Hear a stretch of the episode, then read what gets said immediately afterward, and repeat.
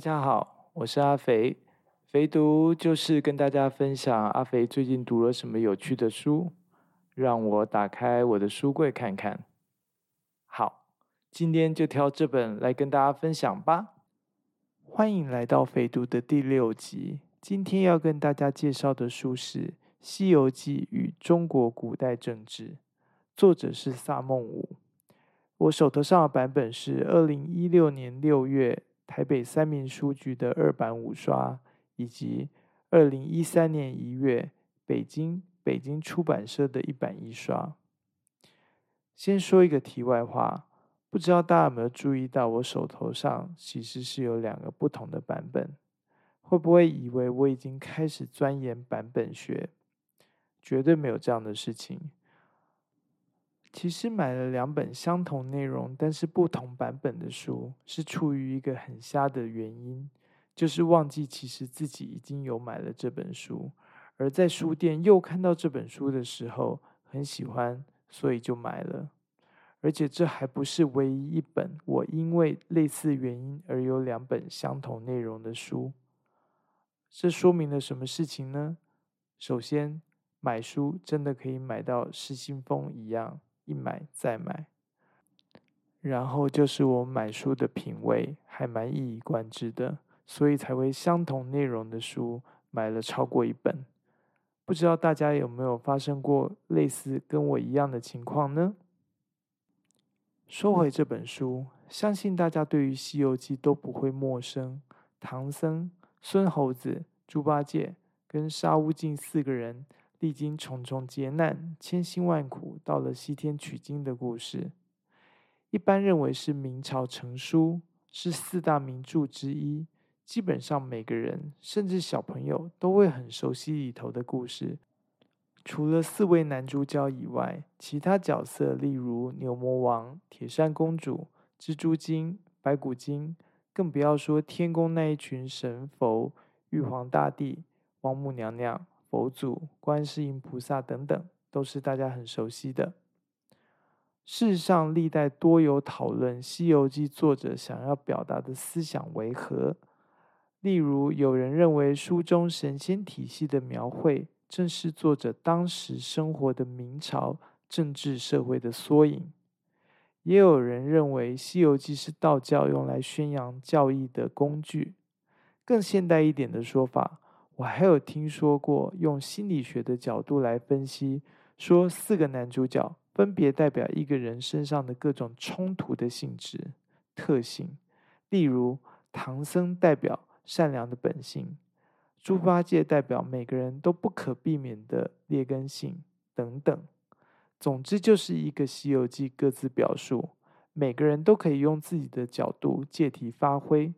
而这本《西游记》正是著名政治学学者、前台大法学院院长萨孟武教授借题发挥之作。萨先生是怎么样借题发挥呢？很自然的。他把《西游记》里头一些大家耳熟能详的故事，以及东西方的一些历史事实及政治理论连接起来，带出萨先生心目中理想的政治制度。听起来是不是觉得，嗯，要么很枯燥，政治理论呢？要么就是硬把两件不相关的事情连起来，应该很牵强。其实一点也不会，完全相反。我看完是觉得哇，这个比喻也太妙了，居然可以用这个角度去看这个事情。我保证你看完这本书之后，再回去看《西游记》，一定会有很不一样的感觉。不相信的话，好，让我举个例子。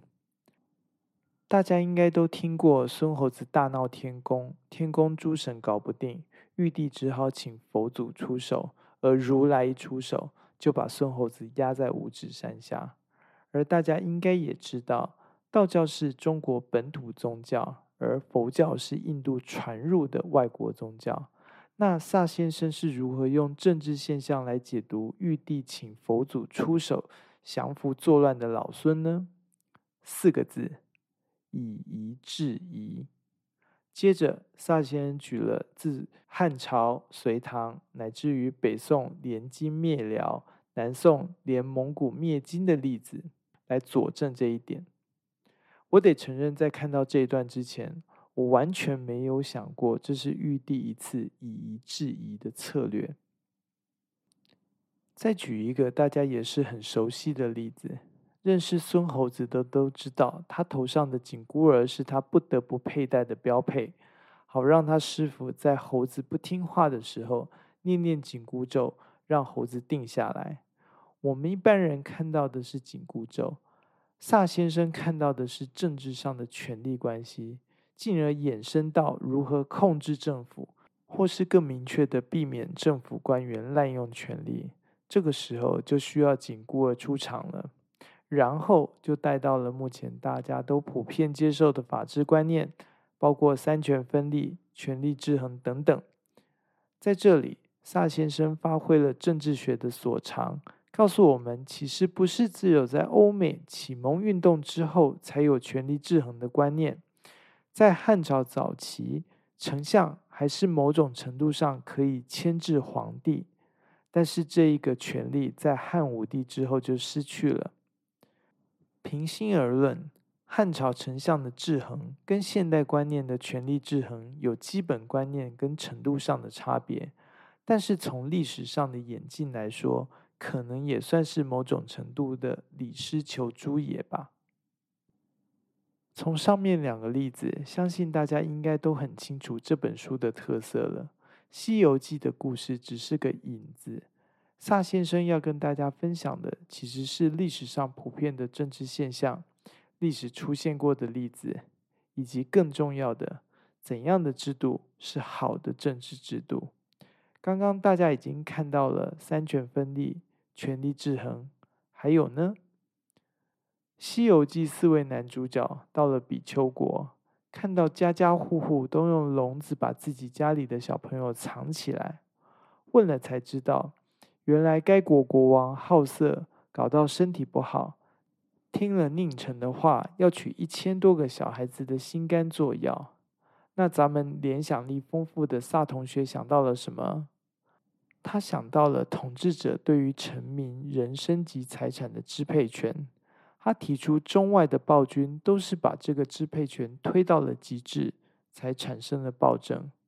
萨先生没有停在这里，他进一步分析中国传统两派对于统治者支配权的理论：一个是法家，主张法治；另一个是儒家，主张圣君的人治。有趣的是，他下了一个结论：法家的法治其实也是人治。而非现代意义的法治，法家跟儒家的差别在于，法家重点摆在用严刑峻法来统治，而儒家寄希望于圣主出现，然后用道德来统治。萨先生对这两家理论都不以为然，认为两种政治思想都无法避免暴政的出现。话锋一转。他简略介绍了欧美民主体制自文艺复兴、启蒙运动以来的发展，重申政府与人民之间彼此的权利与义务为何。毋庸置疑，萨先生是一个典型在清末出生、明初受教育、受西方思想文化影响甚深的知识分子。中学时赴及日本。当时日本在明治维新以后，已经大力引进西方思想，而成为中国青年吸收欧美思潮的中介站。萨先日后进入京都大学政治系，毕业后回国任教，所以在这本书里头表达的政治思想，自然不会让人感到意外。但有趣的是。那一代的知识分子很多也是在小的时候受过传统的中式教育，所以就学的底子也很深。那可能是最后一代还能被称为学贯中西的读书人。最有名的例子应该算是胡适吧。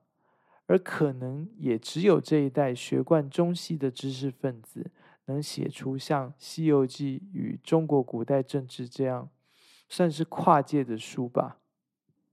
除了欧美的宪政制度、三权分立、权力制衡以外，萨先生也借《西游记》里头的故事来点出一些中国传统政治上由于军权过大而产生的弊病及陋习。不过持平来说，我倒也不是觉得这是中国或东方特有的情况，世界各地的人性都是相同的。所以，就算是在中国以外的地方，只要权力太过集中，类似的情况都会出现。萨先用来借题发挥的故事是哪一个呢？话说，男主角一行四人终于辛苦的到达了西天，以为大功告成，哪知道遇到阿难、迦设两位佛祖座前尊者要求贿赂，不然唐僧只能拿到空白的经书。好玩的是，当孙悟空跟佛祖打小报告的时候，佛祖原来是知道这件事情的，而且不觉得有问题。这可能是《西游记》作者用来影射当时的政治情况。不过，萨先生走得更远，直接点出这是中国政治历史上常见的现象，那就是重臣怕皇帝怀疑他有不轨之心，所以就会刻意做一些玷污自己名声的事情，好让皇帝放心。收贿就是一个最普遍、最容易做的方式。从秦始皇、汉高祖。宋太祖等等开国皇帝的身上最为明显，毕竟他们辛辛苦苦打下的天下，如果被稍有名望的开国功臣吃掉了，那可多划不来。所以，聪明的开国功臣就会想尽办法让皇帝放心自己。例如，张良在开国之后就急流勇退，萧何请求大量金银财宝、房地产，就是为了让疑心病重的刘邦放心。韩信就没那么聪明了，所以最终就被干掉了。当然，最聪明的还是赵兄匡胤，他不让他的开国功臣有选择，他直接帮他们选。一边喝酒，一边跟大家抱怨：“哎，兄弟，我好可怜啊，整天担心这个，担心那个，不像各位可以享受荣华富贵。”这老板的话都说到这里，属下的都应该知道怎么做啦。当然，结果是皆大欢喜。不过，毋庸置疑，这也是传统军权政治底下几乎是定律的现象。其实，要在书店里头拿起这本书翻一下，然后拿去结账，对我来说根本就是理所当然的事情。书名本身直接吸人眼球。不过，这种借题发挥的书其实不好写，因为作者必须对于。拿来做比喻的两件事情都非常熟悉，而且要找到连接两件事情的桥梁，而且这桥梁还必须言之成立。